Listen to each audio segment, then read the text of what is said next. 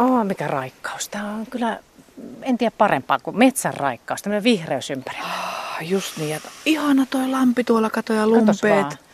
Pieni tuuleveri käy, vire käy. Liplattaa vesi siellä. Eikä oikeastaan haittaa. Pikkusen tulee muutama sadepisarkin, niin se haittaa. Ei haittaa todellakaan. Tämä on ihan kuin terveyskaupassa olisi, kun täällä luonnossa on.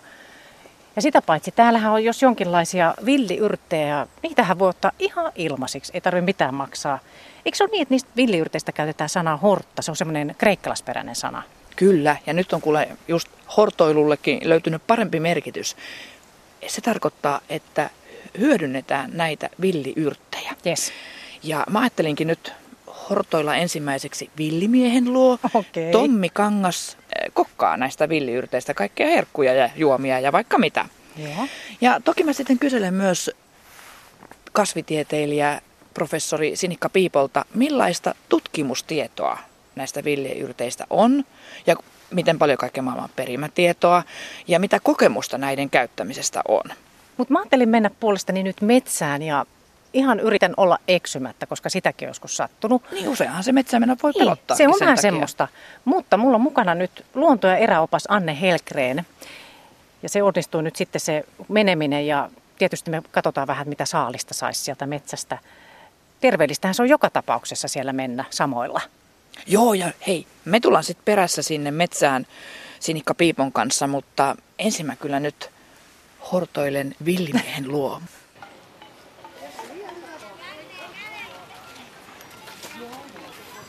Tommi Kangas, villimies, kokkaat villiyrteistä ruokia ja juomia ja sulla on tommonen ihan oma kokkikirjakin tuossa, niin tota, mikä on ollut yleisin kysymys, mitä ihmiset esittää näistä villiyrteistä? Miten niitä pitäisi kokata tai laittaa? Lähinnä kysellä ehkä eniten, mikä sopii minkäkin ruoan kanssa. Mihin ruokaa voi laittaa mitäkin yrttiä, mitä niistä yrteistä voi tehdä villiyrtithän on aika vahvan makuisia. Se osaa ihmisistä varmaan jopa ihan arveluttaa, että pystyykö tämmöistä nyt syömään. Niin miten sinä sitten taitat niitä vahvoja makuja? No sehän riippuu ihan yrtistä. Että tota, no, niin, jos on oikein kitkerä, niin sitähän voi taittaa sitruunalla ja oliviöljyllä, uuttamalla, fermentoimalla ja sitten tota, niin makupareja etsivällä. Makupareja? Kerros joku kiva makupari. Joo, eli tota, jos nyt esimerkiksi ottaa vaikka syrenin kukka, joka on todella astringoiva, eli kutistava, supistava, tuntuu suussa semmoiselta just supistavalta ja, ja tota, kuivattava, niin erittäin kitkerä, niin se taittuu esimerkiksi mansikalla ihan hyvin. Mansikkaa ja syrenin kukkaa sopivassa suhteessa ja sitten vaikka vähän kuplavettä, niin siitä saa ihan hyvä juomankin. Niin, sulla on tästä ihan kokemusta, että se on ilmeisesti valittu jonkun ravintolan ihan juhlajuomaksikin. Joo, se oli tota, niin, tommonen, yhteen ravintolaan tuli 160-vuotis tota, juhlajuomaksi ja, ja tota, saunan jälkeen sitä nautittiin. Mitä kommentteja sait siitä? Siitä tuli ihan hyvää palautetta, että hyvä juoma. Ja tota, tuossa viime, tässä kesäaikana niin mä pidin villiruokakurssin, missä tota, tarjoltiin tätä sitten lopuksi. Niin tota, sain semmoisen kommentin, että kun yleensä juomasta niin kun se on hyvä, niin se täyttää koko suun. Mutta tämä se täyttikin koko pään. niin, eli se oli sellainen syreeni mansikka juoma sekoitus, että täytti koko pään. Onko sulla käynyt ammatikokkina, kun sä teet villiyrteistä kaikenlaista, niin koskaan niin, että on tullut semmoinen floppi, että ei tätä pysty syömään tai juomaan? No mä enemmän kyllä harrastelen, mutta tota niin, kyllä niitä tulee. Että että kun, varsinkin kun kokeilee uusia yrttejä ja uusia makupareja ja sun muuta etsii, niin kyllä niitä tulee. Että ei tästä ole kovinkaan kauaa, kun tota, jäi ruuat syömättä. Mutta onneksi, onneksi sanotaan 95 prosenttia ainakin onnistuu ihan hyvin ja on alkanut oppimaan jo. Ja sehän on sinänsä hyvä, että se ei hirveästi maksa mitään se kokeilu. Niin, ei se maksa ja kun itse tekee ruokaa, se on muutenkin edullista, niin kyllä sitä voi aina kokeilla. Mistä sinä kokkina innostuit villiyrteistä? Se tuli tuossa seitsemän vuotta sitten niin oikeastaan omakohtaisista terveyshuolista. Mulla oli erittäin paljon kaikenlaisia ongelmia, ylipainoa ja kolesterolit korkeat ja metabolista oireyhtymää sun muuta. Ja, ja tota, paljon semmoisia tulehdusperäisiä sairauksia ja lähdin etsimään sitten ratkaisua siihen ruokavaliosta, mitä mä sitten täydensin yrteillä ja sitten vielä villiyrteillä. Ja sitten rupesin huomaa, että, että ne yrtit toimii ihan kuin lää, lääkkeiden omaisesti. Ja sainkin kaikki vaivat pois. Niin tota, se jäi siitä ruokavaliosta pysyvästi. Niin aika vakuuttava oma kokemus. Joo, kyllä se on ihan. No miten sä sitten sinä näiden kokemusten perusteella ja toisaalta kokkina rohkaisisit ihmisiä kokeilemaan näitä villiyrttejä? Joo, siis ehdottomasti rohkeasti kokeilemaan uusia makuja, että tota, mitä tahansa semmoisia, mitä mä nyt korostaisin ensiksi, että pitää tunnistaa se yrtti ihan varmasti, että mitä se on. Ja tota, kun sitten löytyy semmoisia yrttejä, nokkosta voi kukkaa voi aloittaa ihan hyvin, niin tota, ihan rohkeasti kokeilemaan, minkä kanssa ne sopii. Esimerkiksi just tämmöisiä voikukkaa sun muuta voi käyttää ihan hyvin salaateissa ja miksei vaikka ruoanlaitossa. Et kuivattuna niin mä käytän voikukkaa esimerkiksi tota, keittojen mausteena. Pitikin kysyä, että mikä on ihan sun suosikki villiyrttis? Suosikki villiyrtti, niin tällä hetkellä sehän vaihtelee joka kesä. Mutta tota, niin, tällä hetkellä se on suomyrtti aika ehdottomasti. No mitä sä siitä teet?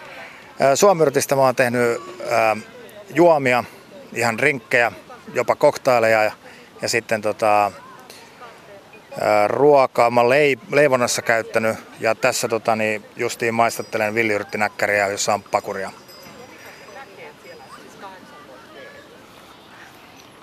Eija Lehmuskallio, sinä olet rakentanut tänne Heurekaan tällaisen villiyrttipolun. Mitä siihen tarvittiin ensinnäkin, että ne kasvavat täällä nyt? No oikeastaan aika yksinkertaisia asioita tarvitaan. Tarvitaan maata. Ja tämä maa-aines saatiin tällä kertaa maan kierrätyksestä, eli rakennusten pinta hummus saatiin täällä hyötykäyttöön. Ja nämä kasvit, mitä tänne tuotiin sitten, niin ne on juuri sellaiselle alueelle sopivia, missä ne viihtyvät luonnostankin. Ei mitään kummallista hoitoniksiä tarvita sen jälkeen.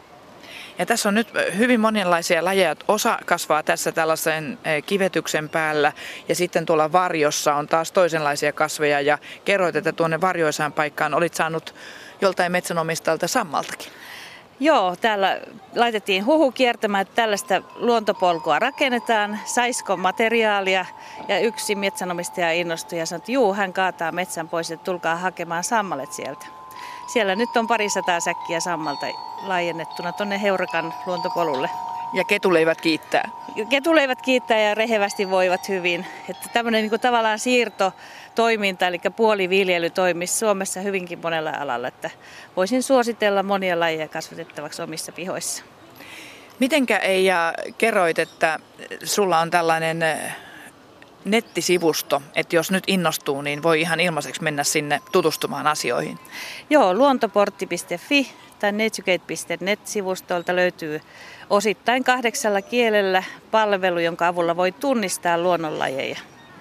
Entä sitten nämä kokit, jotka nyt tekevät näitä ja tuovat tavallaan meille sitten ne maut ja ihanat elämykset niin kuin suuhun, niin miten tarkkaa puuhaa se on ihan kokeillekin? On ammattikokki, mutta vaatiiko tämä vielä jotain eri pätevyyttä? Tämä vaatii ehdotonta lajin tunnistamista, ihan tinkimättömyyttä ja sitten siinä, että tuntee lajit tarkasti, niin täytyy katsoa missä se kasvaa. Ja kun löytää syötävän kasvin, niin katsoo, että sitä ei kerätä sieltä viimeistä myöten, vaan jätetään sinne 80 prosenttia. Se on meidän nyrkkisääntö. Kerää 20, jätä 80.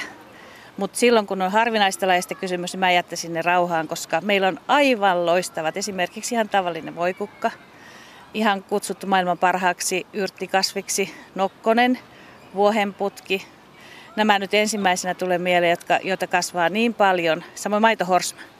Että niitä voi ihan pilvin pimein riipiä sieltä, eikä kukaan kärsi siitä mitenkään.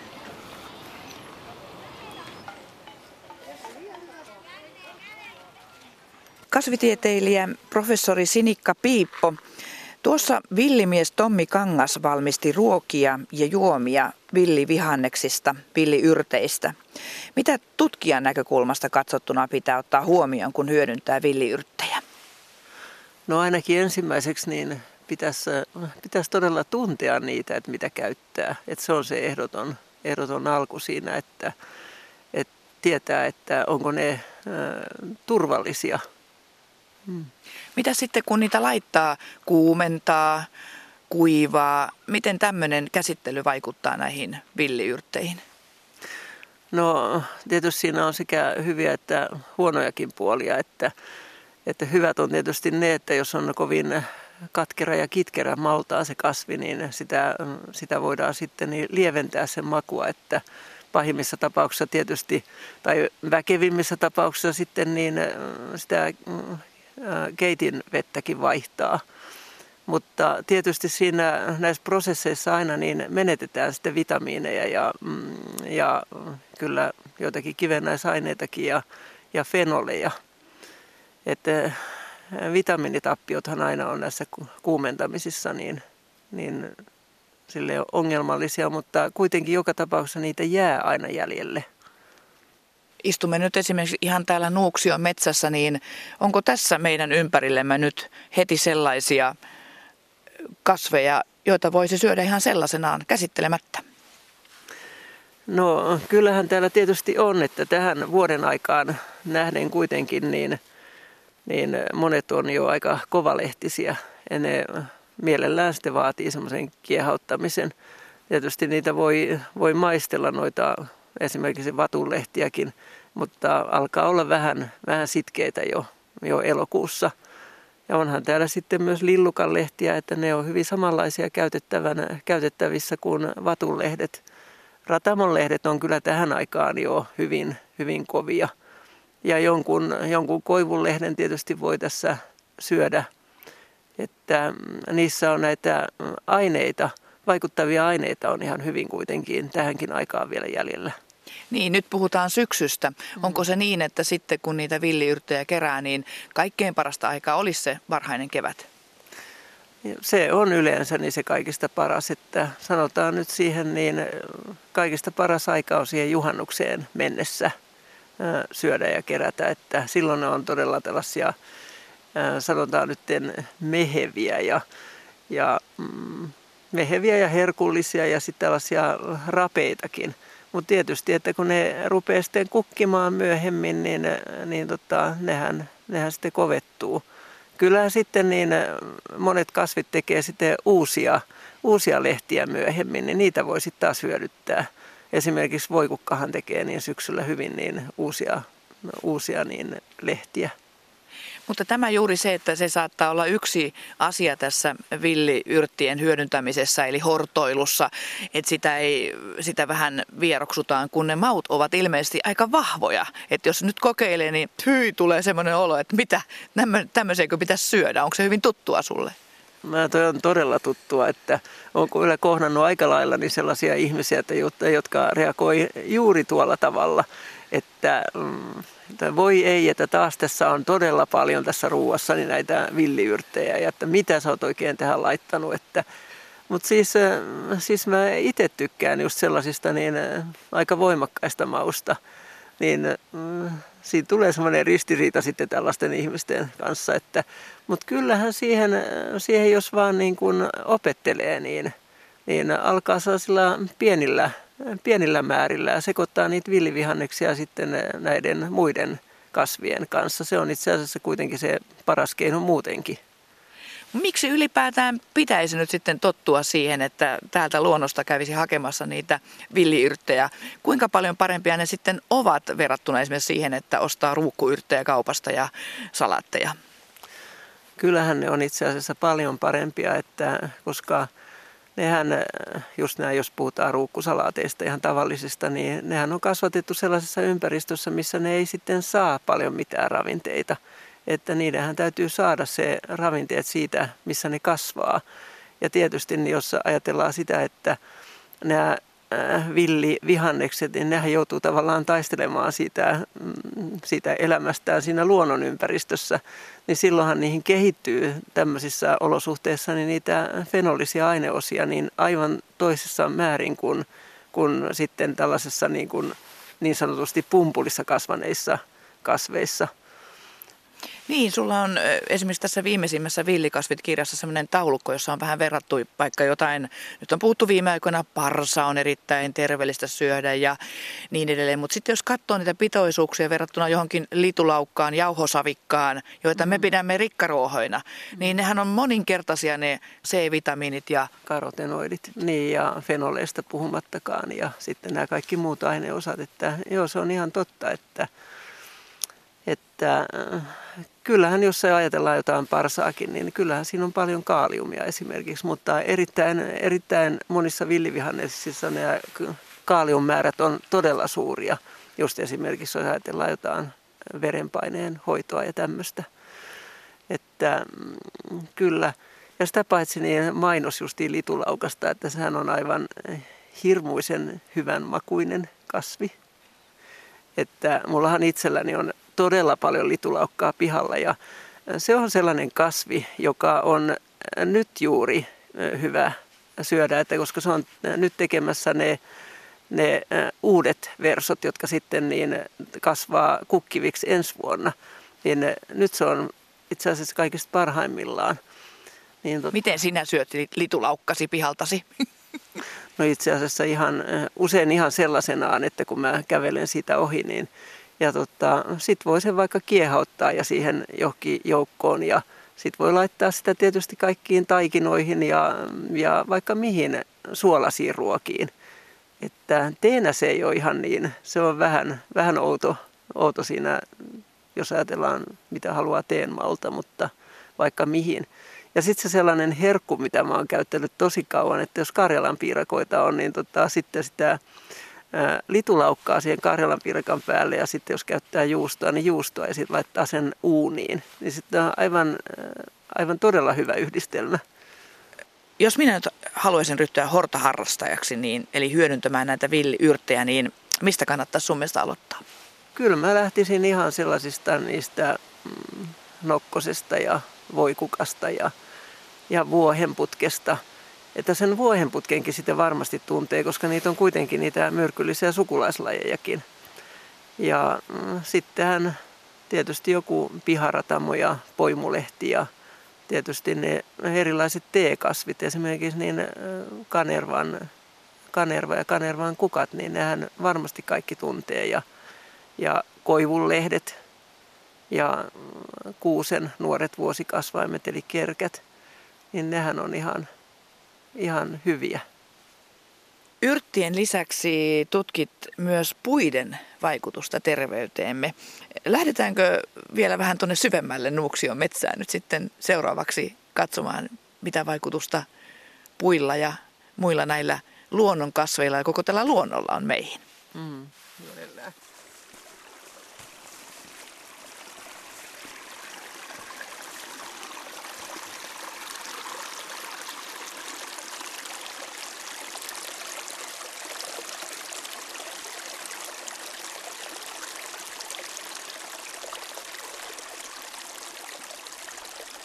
Täällä ollaan Nuuksiossa ja erä- ja luontoopas Anne Helgren on valmiina opastamaan pienelle metsäretkelle ja sä lupasit neuvoa, että miten ei eksy. Ja sitten totta kai me poimitaan marjoja, sieniä, yrttejä. Mitä luulet, millainen saalis saadaan? No aika hyvin löytyy ehkä sieniä, että ainakin kantarellia ja mustaa torvisientä on hyvin jo. Mä oon muuten päässyt ihan hortolumaan, itse kato, mä keräsin villivaneman lehtiä, niin no kuivattuna, niin aika ihan on Siinä on ylpeä. oikein hyvä. Muistitko fermentoida? No tätä mä yritin. Joo. Saa nähdä, onko se onnistunut. No niin. Sehän kato, sillä rikotaan se vadelmanlehden rakenne, eli pyöritetään käsissä semmoisia nihkeitä lehtiä. Sitten ne pistetään lasipurkkiin ihan aika tiiviisti, kansi kiinni ja annetaan, no vähän niin kuin hikoilee. Ne on kuin olisi saunassa johonkin lämpöiseen paikkaan ja sitten kun katsotaan, ettei ne ehdi homehtumaan, niin kun se avataan, niin sitten niistä annetaan kuivua ja se irtoaa ne aromit tosi hyvin sieltä. Mä yritin tätä, mutta ei ihan mennyt. Ei Aha. se ihan putkeen, mutta tämä oli eka kerta kyse. Mutta lähdetään tosiaan liikkeelle ja tämä on nyt tämmöistä hiekkatietä ja poiketaan tosiaan metsään tossa. Ja... Mutta miten tästä saisi semmoisen tästä retkestä, että tosiaan voisi oikeasti rentoutua, mutta ei, ei jotenkin suorittaa sitä, että nyt on pakko saada koppa täyteen sieniä? No sehän onnistuu niin, että kun lähtee metsään, niin ei lähde niinkään, että nyt pitää löytää sieniä, vaan lähden metsään ja poimin, jos jotain löydän.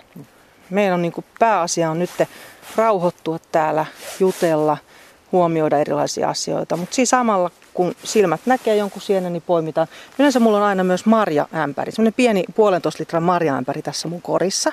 Tämä on 10 litran kori ja tässä on aina ämpäri. Niin mä poimin niin kuin siinä ohi mennen. Sitten on tyytyväinen. Joo, koska elämä voi olla tosi paljon suorittamista, niin, niin miten helpolla se sun mielestä onnistuu täällä, että ei, ei, ei ole sitä samaa hötkyylyä? Tärkeintä on mun mielestä, kun lähtee metsään, niin älä koskaan mieti, että sä oot vaan kaksi tuntia. Eli mä oon aina itse semmonen, kun mä oon lähtenyt metsään, niin mä en koskaan sano, koska mä tuun takaisin, vaan mä lähden, mä voin tulla tunnin päästä yleensä, mun menee neljä tuntia. Mutta se, että, että pitää olla niin kauan, kun se tuntuu hyvältä. Et sitten kun niin kun on saanut kaikki asiansa tässä niin kuin purettua, varsinkin jossain marjan poiminnassa, kun mä poimin mustikkaa paljon, niin ajatukset lentää. Välillä on ihan niin kuin, että ei ajattele mitään. Sitten taas joku asia pulpahtaa aivoihin ja tavallaan niin kuin työstää ihan rauhassa. Kädet tekee työtä, mitä ei tarvitse miettiä. Ja sitten ajatukset lentelee ja sitten on aika hyvä olo sen jälkeen, kun on saanut ihan. Ja kukaan ei keskeytä. Se on niin kuin tärkeää, kun lähtee metsään. Et varsinkin jos laitat kännykän kiinni, mm. niin tiedät, että kukaan Aha. ei nyt soita sulle. Että sä saat niin kuin antaa sen ajatuksen mennä. Ihan niin kuin jotkut lähtee juoksemaan, niin sehän on myös ajatustyötä. Että he samalla ajattelee ja antaa niin kuin aivon tyhjentyä, kun ne juoksee. Niin täällä se onnistuu metsässä tosi hyvin. Voi olla omissa ajatuksissaan ja poimia ja nauttia ja Niin. rauhoittumista ja just ja alkaa niin ajattelemaan, että täällä on paljon muutakin kuin vain minä. Että ihminen on osa luontoa. Että tämä luonto ei ole mikään irrallinen juttu, vaan mehän ollaan vähän niin kuin eläimiä myös. Me ollaan nisäkkäitä. Tänne me kuulutaan ja tämä kuuluu meille ja meidän pitää niin kuin voida hyvin täällä ja pitää huolta tästä. että se kuitenkin että jos niin kuin kaupat laitettaisiin kiinni, kaikki menisi lakkoon, mitään ei myytäisi, Sähköt sähköt loppuisi. Meidän Bensakin. olisi, niin, meidän olisi pakko pärjätä tämän luonnon keskellä. Eli tässä on se, että tämähän elättää. Kyllä, tämä elättäisi meidät. Ja niinhän ennen aikoinaan on, kun ajatellaan tuhansia vuosia taaksepäin, kun elettiin luolissa. Siellä miehet metsästi ja naiset keräs yrttejä ja kuivas kaiken maailman jäkäliä ja mitä sitten touhusivatkaan. Ja kaikki tuli vaan tästä luonnosta. Eli tämähän on elämän mahdollista ja eihän me muuten täällä käveltäisi. Ei. No, täällä, täällä tämä metsää riittää Nuuksiossa. Kyllä. Puro lorisee nätisti sinne. Tämä on kyllä upea ääni. Siinä mieli rauhoittuu, kun tämmöistä jää kuuntelemaan. Mennään vähän syvemmäs metsää. Eli tässä olisi yksi, mikä olisi syötävä suoraan paistinpainolle kehnäsieni.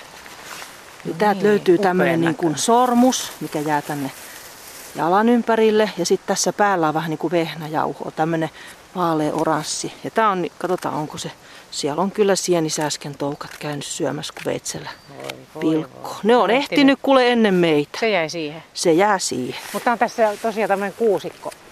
Joo. Kohta. Eli sitten esimerkiksi jos haluat löytää kantarelleja, niin koivikot, semmoiset missä on heinää ja sammalta, niin siellä niitä on.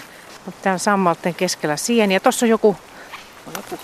Siinä on selkeästikin, tää on hapero.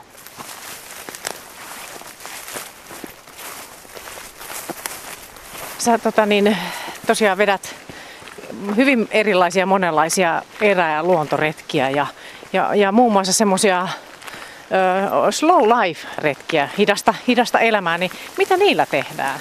Eli siis mä tykkään siitä, että kun mä vien ihmisen metsään, niin mä haluan, että se jättää murheet sinne parkkipaikalle ja se jää tänne kävelemään. Se katsoo tätä vihreätä, joka on rauhoittava väri. Se kuuntelee, miten haavan lehdet tuollakin havisee. Ja sitten yksi on koskettelu. Eli mä itse kun mä kävelen, niin mä monesti mä saatan ottaa puurungosta tai mustikavarvusta. Ihan vaan koitan. Eli ottaa kaikki aistit esiin. Et syksyllähän on se, mikä on niin, kun sammaleet esimerkiksi kukkii. Tässä on Niin siellä sammaleita. joo, niin siellä on ihania Sammalta. pesäkkeitä, itiöpesäkkeitä, kun ne nousee ylös, niin niissä on, mä monesti asiakkaille sanon, että koittakaa miltä tuntuu. Ne näyttää pehmeältä ja sitten ne onkin jotain ihan muuta. Niin tulee semmoinen ahaa ja oho elämyksiä. Tässä on Elikkä- pehmeitä kyllä nyt tässä. on. Mutta Eli tässä on metsäkerrossammal, mikä on tosi kauniin näköistä. Eli kun ihminen pysähtyy sormillaan, käsillään tekemään jotain, niin se unohtaa sen murheen ja stressin, mikä sillä ehkä on. Mennään vielä tästä Vielä vähän noustaan. Nyt mennään kohta korkeammalle noustaan. Niin, nyt alkaa tulla, huomatko, mäntymetsää, eli kohta alkaa tulla niitä No tossa niitä puolukoita jo Nyt alkaa näkyy olla. puolukoita, Joo, eiköhän kuule mennä. Puolukat, nyt niiltä maistuu meidän puolukat. Ihanan värisiä, upeita on punaisia. komeita. Ja tänä vuonna on isoja. Onpa isoja. Nääkin. Mm. On kyllä todella hyvin ihan tällaisenaan. Ai, ai, ai. Kannattaa kaikkea lähteä poimimaan niin täältä vitamiinit talveksi. Tää on sitä lähiruokaa. Kato miten isoja mustikoitakin täällä on. Terveyttä täältä ihan niin kuin ilmaisiksi. Kyllä. Mutta tota niin, tässä kun mä oon nyt täällä, pää, täällä mustikka- ja puolukkavarpujen joukossa, niin mä en, mä en niin oikeastaan tiedä, että mihin päin tästä pitäisi mennä. Ja siis mullahan ei yleensä ole mitään kompassia. No kartta joskus on, mutta et miten, miten tämmöisessä tilanteessa, että miten tästä osaa suunnistaa? Sun täytyy niin kuin pysähtyä hetkeksi katsomaan, että jaha, että nyt älä hätäänny. Vaan alat katsomaan ympäri, että mistä mä mm. ehkä tulin. Nyt on pilvistä. Eli sitten pitää alkaa miettiä sitä karttaa. Niin kuin mä sanoin, että aina kannattaa vähän kartasta etukäteen katsoa, että mihin päin on menossa. Että missä metsässä suunnilleen pyörii. Ja sitten jos se kartta on vielä mukana, niin sä voit sitten sitä kartasta katsoa, että ahaa, että mä oon tässä aukossa. Niin mä päätin, että mä tuun tähän metsä, sanotaan, että on joku metsäalue, että mä oon tässä metsäalueessa. Että tämän kartan mukaan, niin tuolla idässä menee polku. Sitten sä alat tästä katsomaan, että no missähän se itä on, jolle ei ole Niinpä. kompassia mukana. Eli sitten otetaan nämä luonnonmerkit, eli Joo, mitäs tässä näkyisi? etelän löydät aina niin, että puiden pisimmät oksat kasvaa etelän suuntaan. Ja usein muurahaispesä on eteläpuolella, niin silloin sä näet suunnilleen, että missähän se olisi se etelä. Joo. Ja sitten on aurinko tietenkin. Eli aurinko on keskipäivän aikaa etelässä. Nyt on pilvistä, me ei nähdä ei yhtään nähdä. missä se aurinko on. Ja nyt jos katsotaan näitä, esimerkiksi, esimerkiksi tämän männyn oksia. Sä näet, siellä ei ole pohjoisen päin, ei yhtään oikeastaan, Totta. kaksi, kolme, kaikki muu on tonne. Eli etelä on siellä. Selvä, lähdenpä tonne idän suuntaan, että kun tuolla on kerran pohjoinen, missä ei kasva oksia, ja tuolla pitkät oksat on etelään, niin tuolla on sitten oltava itä. Ja tuollahan se polku näkyy Tuollahan itse se asiassa. näkyy. No niin, ei tässä mitään, Sieltähän kato. me ollaan. Ei mikään hätä. Tämä, tämä, kato, tämä eksyminenhän on tämmöinen. Niin, niin hei tota, sulla on siinä kompassi, niin Joo. mulla on ainakin unohtunut toi kompassin käyttö, niin, miten tämä niinku toimii? No sehän toimii niin, että kun sulla on tämä kartta ja sä oot miettinyt, että tässä on tämä kivi, Mhm. missä sä oot nyt ja sä haluat mennä tuonne luontotuvan luokse, Mhm. niin sä laitat sen kompassin reunan siihen välille. Eli siitä Aasta siihen b Sitten siellä kompassissa tämä näkyy, täällä on liikkuva nuoli, niin sä laitat sen niin, että kun siinä kartassa on pohjois- ja eteläviivat, niin se pyörivä osa siinä kompassissa, niin siinä on myös semmoisia viivoja. Niin laitat ne niin, että ne viivat on ihan yhtä suuntaisesti niiden kartassa olevien viivojen kanssa. Niin nyt noin kuin samaan suuntaan. Mm-hmm. Ja liikut niin, että se nuoli, liikkuva nuoli, menee niiden kahden viivan sisään. Ja siitä kun sä sitten katot, niin se kompassin päässä oleva nuoli, se näyttää sen kulkusuunnan. Just. Ja sitten, miten käytät sä ja luotatko miten paljon tämmöisiä GPS-paikantimiä ja, ja karttasovelluksia? Eli ja... ainut mitä mulla on mä pohjoisessa Lapissa tuntureilla, kun mä teen retkiä lumiaikaan, niin mä joskus, mulla on kännykässä sellainen karttapaikka, missä tulee ihan tarkka maastokartta ja mä näen siitä täplästä, missä mä kuljen. Niin siitä mä joskus niin tarkistan, kun siellä on kuruja, mihin voi pudota. Mutta muuten mä en käytä sitä. Eli mä luotan paperikarttaan ja oikeaan kompassiin, koska kännykkä voi hajota. Sitten GPS on hyvä, että jos lähtee pitkälle vaellukselle tai muutenkin, niin GPS-stähän on apua. No nyt löytyi lampaan kääpä. Eli tästä saa todella hyviä pihvejä.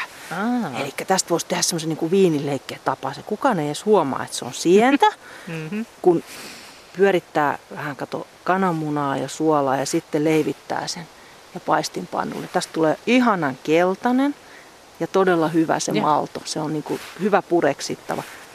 Eli mennään siitä eteenpäin. Mennään tästä. Löydetään niitä suppilohdoita vielä. Öö, Kato kantarelli! Sieltä se löytyi. Kato. Yes, Eli tästä onniste. Nyt löytyi. Eli ihana keltainen kantarelli. Kaksi ihanaa kantarellia. Eli keltavahveros on niin kuin virallisesti.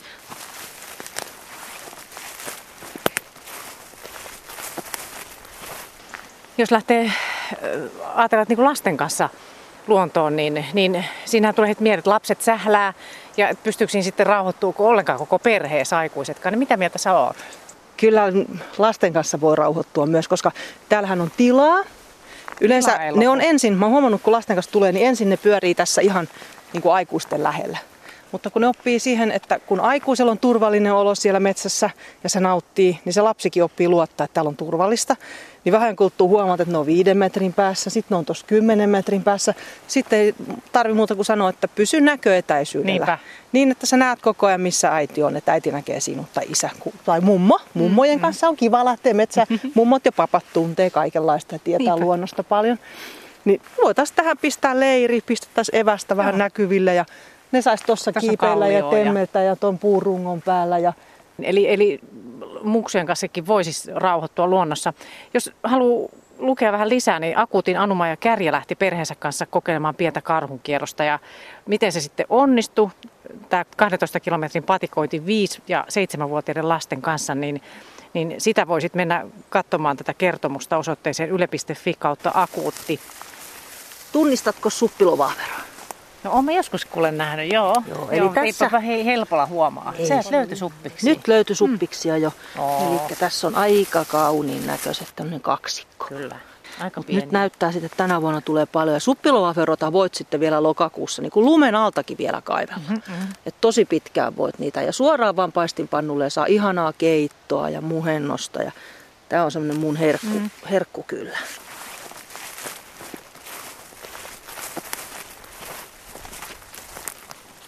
Siis tämä tekee ihan hyvää, kun täällä jo liikkuu ja suhisee ja linnut lentelee ja ollaan löydetty vähän, vähän sieniä, muutamia ainakin. Ollaan. Ja marjoja pistetty suuhumme. Niin tota, sulla on huulet ihan mulla, sinisenä mulla, jo. Mulla joo, ja sitten no. on sormet ihan sinisenä. Niin, sulla. mulla on sormet. ja to, siis tosiaan tämmöinen luontoretken kohokohtaana eväsretki ja me mennään nyt nuotiolle tässä istuskelemaan. Mutta sitä ennen kuunnellaan, mitä Hilla juttelee Villi Yrteistä Sinikka Piipon kanssa.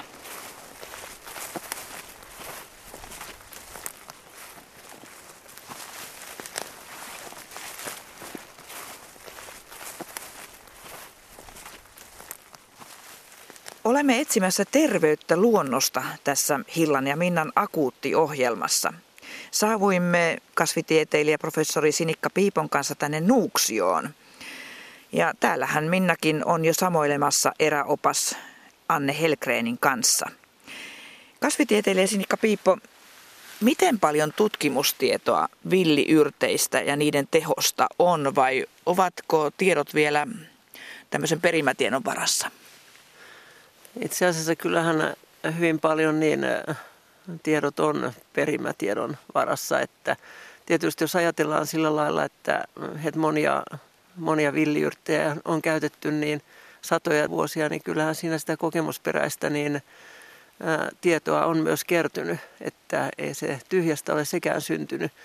Mutta se tieto kyllä niin koko ajan lisääntyy, että ja hyvin paljon niin kuin saadaan, saadaan tietoa esimerkiksi justiin, että mitä, mitä erilaisia hyvin tehokkaita fenolisia aineosia niin villiyrteissä on, mitä yleensä niin ei sitten mm, olla ajateltu aikaisemmin edes. Että on niin kuin keskitytty marjojen fenoleihin ja muihin, mutta että villiyrtit on erittäin hyvä lähde myös näissä. Kerropas nyt maalikolle vielä, mitä fenoli vaikuttaa sitten, miten se, te, mitä se tekee meidän terveydelle? No niitä fenolisia aineosia on niin, niin monenlaisia, että, mutta useathan on just sellaisia, että jotka, jotka toimii, toimii antioksidanttisesti, eli ehkäisee sitten niin elimistön ja kudosten rappeutumista ja si, sitä myöten sitten vaikka mitä rappeumasairauksia, esimerkiksi justiin sydän- ja verisuonisairauksia ja kyllä myös kasvaimia ja sitten niin myös vaikuttaa niin esimerkiksi laskimoihin ja meidän silmiemme terveyteen ja sitten aivojen ja muistin terveyteen ja itse asiassa hyvin, hyvin monipuolisesti. Vau, tuohon kuulostaa siltä, että nyt kannattaa tarttua toimeen ja villiyrtteihin, koska se pitää nuorena. Joo, se on se sana, mitä, mitä usein myös käytetään justiin, että, että ne pitää ainakin nuorempana Entä sitten se, että onko jotain semmoisia vaaroja, mitä pitäisi ottaa huomioon, kun villiyrttejä käyttää? Ovatko jotkut esimerkiksi ihan tappava myrkyllisiä? Kyllähän Suomen luonnossa on tappavan myrkyllisiä, että just esimerkiksi jotkut putkikasvit, että ne täytyy sitten tunnistaa tai sitten niin olla niin varovainen, että todella kerää juuri niitä, että mitkä, mitä tuntee. Ja, ja sitten tietysti on näitä muitakin, muitakin sitten vähän vähemmän myrkyllisiä, että ei, ei sellaisia, millä on ihan tiedettyjä haittavaikutuksia, niin ei kyllä kannata käyttää. Mutta sittenhän on tällaisia, että mit, millä voi olla jotenkin muuta, muuta ongelmaa, sitten esimerkiksi justiin yliherkkyyttä aiheuttaa, että kyllähän monet ihmiset on, on esimerkiksi nyt niille putkikasveille, vaikka nyt Saksan kirvelillä, mikä nyt villivihannes ei yleensä olekaan, niin sillekin allergisia ja, ja tietysti pujoakin äh, syödään, käytetään mausteena, niin sehän on kovin allergia aiheuttava. Ja siankärsämö myös niin tällaisena asterakkeen kasvina niin helposti aiheuttaa, niin mm, on todella hyvä, mm, hyvä rohto ja myös maustekasvi, mutta voi sitten ihottumaa aiheuttaa. Ja sitten mm, sitten nämä hierakat, mitä kanssa syödään, niin nekin voi sitten niin, ää, voi aiheuttaa ripulia esimerkiksi. Et kyllähän niitä täytyy tietää. Entä sitten se, jos monta vuotta syönyt jotain tiettyä yrttiä, tykkää kovasti, niin voiko esimerkiksi olla sellainen tilanne, että pilaa maksansa sillä? No, mä sanoisin, että ei sitä, ei sitä suurta vaaraa kyllä yleensä ole, että jos ei nyt niin mene sille tinkturapuolelle. Mutta tota, tällaisena justiin ruokana ja rohtona ei, ei yleensä, jos tota, tietää mitä käyttää. Mutta sitten kasveissahan on alkaloideja. Yleensä näissä, mitä me syödään näitä villivihanneksia, niin ne pitoisuudet on pieniä. Että, mm, että se ei yleensä haittaa. Mutta sitten on näitä tällaisia, missä on pyrolitsidiinialkkaloideja esimerkiksi, niin vaikka leskelehti ja rohtoraunio yrtinlehdet ja mitä, mitä käytetään usein enemmän kylläkin rohtona, niin ne kyllä on haitallisia maksalle. Ja tietysti sitten, jos on paljon, paljon tiettyjä haihtuvia öljyjä siinä kasvissa tai paljon kumariineja, niin nekin voi kyllä olla ongelmallisia. Että mm, kyllä esimerkiksi toi maahumala, mitä usein pihoilla kasvaa, että mikä on ihan hyvä, hyvä esimerkiksi salaateissa tai sitten teenä ja hyvä just tällainen hengitystierohto, niin siinä sitten taas on tällaisia mm, tämmöisiä haihtuvia öljyjä, mistä voi olla sitten, jos nyt en hirveitä määriä käyttää, niin haittaa maksalle. Entä sitten kasvitieteilijä professori Sinikka Piippo, kasvien muut vaikutukset ihmisiin? Jos ei niitä nyt pistäkään suuhunsa, niin mitä muuta ne meille tekevät? Tekevätkö ne meidät terveemmiksi? No sitähän aika, aika lailla nyt on viime, viime vuosina niin lähinnä Japanilähtöisesti niin alun perin niin ruvettu tutkimaan, että mitä, mitä metsät ja viheralueet niin saavat aikaan meidän terveydellemme. Että, ja on todella havaittu, että stressitaso laskee, verenpaine laskee ja vaikuttaa ihan esimerkiksi sokeritasojakin alentavasti. Ja ihminen parantuu sairauksista nopeammin, että jos sitä vihreätä ja niitä puita ja metsää niin on siinä lähipiirissä tai jos siellä käy tarpeeksi usein. Ja mm, itse asiassa niin, että mä oon itse ollut hyvin, hyvin kiinnostunut aina siitä, että miten, miten kasvit vaikuttaa mieleen. Ja puissahan on haihtuvia öljyjä. Ja nehän, nehän itse asiassa niin välittyy siihen ilmaan, kun me kävelemme ja hengitämme siellä. Puhutaan tämmöisistä fytonsideista. Ja niitä on eri kasveissa niin eri lailla. Tietysti puissa on niitä paljon. Se aika lailla siihen on perustunut esimerkiksi justiin se, että mm, silloin kun on ollut keuhkosairauksia, että ne on sitten olleet ne parantulat siellä mäntymetsässä. Ja näähän niin vaikuttaa siihen meidän omien tappajasolujen lisääntymiseen. Eli ne ehkäisee niitä sairauksia ja ne parantaa sitä meidän immuniteettia, että me parannumme nopeammin, emmekä myös sairastukaan niin nopeasti. Että esimerkiksi tällaisia vaikutuksia tietysti niin on, on sitten se muu henkinen puoli, mikä aina, aina tulee sitten puista ja kasveista. Metsähän voi pelottaa myös monia ihmisiä. Ajattelee esimerkiksi, että jos vaikka sattuu niin, että kaadu ja tulee haava täällä keskellä kaiken, mistä saa apua? Kyllä, jos ajattelee mitä tässä ympärillä on, niin onhan täällä Ratamon lehtiä vaikka kuinka paljon. Että, ja sitten niitä myös niitä rohtoraunioyrtinlehtiä, että, ja vaikka, vaikka monia muitakin voi sitten käyttää, että vähän sitten pehmentää jollakin sit niitä lehtiä, että mitä sattuu olemaan mukana ja sitten pistää, pistää sitten siihen naarmun tai haavan ympärille. Katsoo vaan, ettei se lehti ole sitten itsessään likainen. Että kyllä ne auttaa. Ja sinä olet tämmöinen sammaltutkija myös ja tuollahan oli rahkasammalta. Kerro mihin sitä voi käyttää, jos tulee pipi metsässä. No rahkasammalet on tosi tehokkaita, että niitähän, niitähän on käytetty niin Euroopassa niin aika lailla niin justiin sotatilanteissa, että kun ei ole ollut sitten antibiootteja tai muita, että on, siitä, sitä voi ihan niin puristaa siitä nyt sen ylimääräisen veden pois ja sitten laittaa sen siihen iholle ja haavalle. Että on hyvin paljon näitä antibioottisia aineita näissä raakasammalissa. Ja tota, sittenhän ne myös, että koska niissä on sellaisia soluja, että kun se on jo puristettu niin kuivemmaksi, niin ne pystyy sitten niin kuin imemään sitä nestettä myös, että jos on niin paha, paha ongelma sitten siinä jalassa tai jossakin muussa. Mm. Että ensiapupistekin löytyy omasta takaa metsästä. Mm. No mutta nyt Sinikka Piippo, nyt alkaa olla semmoinen olo, että eiköhän olisi aika lähteä nuotiotulelle evästelemään. Minusta tuntuu, että Minna ja Anne ovat jo viritelleet meille sellaista. Eiköhän mennä. Hyvä ajatus.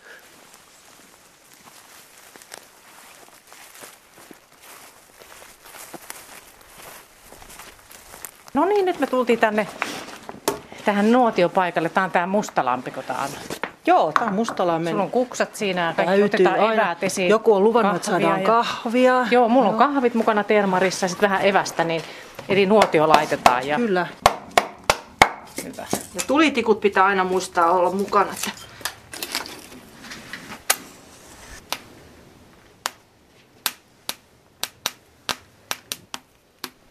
sä sait sen syttymään hyvin, niin, niin tota, me ollaan tässä juteltu kaikkea, niin kuin mitä, mitä terveyttä saa luonnosta, niin eräopas ja luontoopas Anne Helgren, niin, niin mitä sä vielä sanoisit sille rohkaisuksi, että ei kannattaisi pelätä sinne metsään menemistä, niin mikä, mitä sä sanoisit tässä nyt?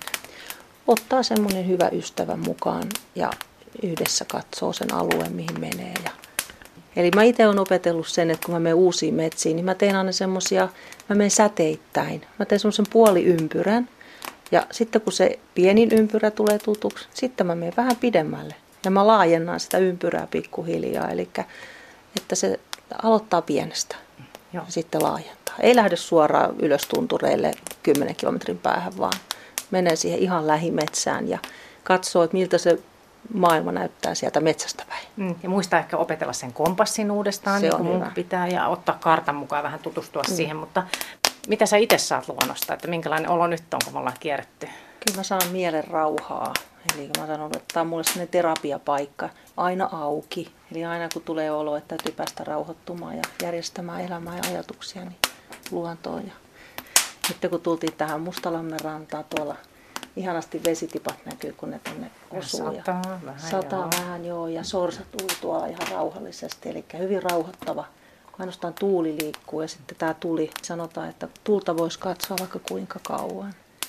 Eli se on semmoinen, että sitten pysähdyt tähän rauhoittumaan ja seuraat tota liekkiä. Ja sitten jos olisi vaikka makkaraa vielä niin. matkassa, niin kiva. juodaan kahvit, kun toi Niin. Hilla ja Sinikka-Piippo tulee sieltä villiyrttiretkeltään, niin, niin jos nyt vielä jotenkin kiteyttää, niin miten, miten tota täältä luonnosta saa sitä terveyttä parhaiten? No kyllä se on niin kuin se henkinen hyvinvointi on se ensimmäisen, ensimmäinen juttu mun mielestä, kun lähdetään metsään. Eli lähdetään hakemaan sitä rauhaa. Täällä ei suoriteta, vaan täällä rauhoitutaan, pysähdytään, annetaan ajan kulua, nautitaan vaan olemisesta. Ja Sitten on tietenkin tämä hyvä ilma, eli täällä on raitis ilma, täällä on hyvä hengittää, täällä on hiljaisuutta, eli ei mikään mainos musiikki soi mistään, eikä autot huristele ohi yhtäkkiä tai sun et, sä et joudu väistämään jotain, eli täällä on, niin kuin, täällä on tilaa sun vaan olla ja niin kuin etsiä se oma sisäinen rauha ja semmoinen hyvä olo. Ja sitten kun sä oot hetken tää saanut kerätä voimia ja niin kuin taas muistaa, että ai niin, mullahan on kaikki hyvin ja tässähän on kiva olla ja taas on niin kuin uutta energiaa ja voimaa täynnä lähteä ihmisten ilmoille tonne. Ja voi kertoa, että vitsi mä löysin ihan palopuolukoita tai hienoja kantarelleja tai jotain. Periaatteessa voisi niin sanoa, että mieli lepää, kun tulee tänne luontoon ja, ja liikkuminen saa veren kiertämään, niin kuin meilläkin nyt on. Posket vähän punottaa tässä ja rentoutuu ja hiljentyy ja siinähän ne onkin Siinä sitten. ne tulee. Tästä saa fyysistä ja psyykkistä hyvinvointia. Se on niin kuin mun mielestä se. Ja ihan ilmaiseksi ja Niin. aina saatavilla. Niin just. kelillä kuin kelillä. Oikein terveyskauppa tämä On, luonto. on. Kun tätähän on paljon tutkittu luonnossa olemista, niin muun muassa Metsän tutkimuslaitoksen mukaan metsässä olo parantaa mielialaa jo viiden minuutin kuluttua. Ja verenpaine alkaa laskea 20 minuutin kuluttua. Että on ihan niin kuin faktaakin. On, sitä on ihan tutkittu, että tämä oikeasti niin kuin parantaa ja auttaa ja palauttaa ihmisen niin kuin sen, ja stressi laskee, kun tänne tulee. Että kyllä se kannattaa lähteä tänne. No niin, nythän näyttää Sinikka ihan lupaavalta, että savu nousee tuolta jo. Mm. Eli Saadaan jotain tuotavaa Ilmankos kun on luonto- ja eräopas asialla, niin kyllähän nuotiokin saadaan sytytettyä. Anne on saanut tulet palamaan. Oli muuten aivan ihana puro tuolla matkan varrella. Joo. Ihana solina ja kuunneltiin sitä välillä ja sitten me löydettiin teidät. Teillä oli hyvä retki. Mm. Se on oli ihan puolukoitakin. mahtava. Nyt muuten maistuu kahvi. Täällä on valmiina tosiaan nuotio palaa, niin eiköhän istuta tähän nyt retken päätteeksi. Kyllähän se nyt metsäretken olennainen on osa on kohokohta. evästellä.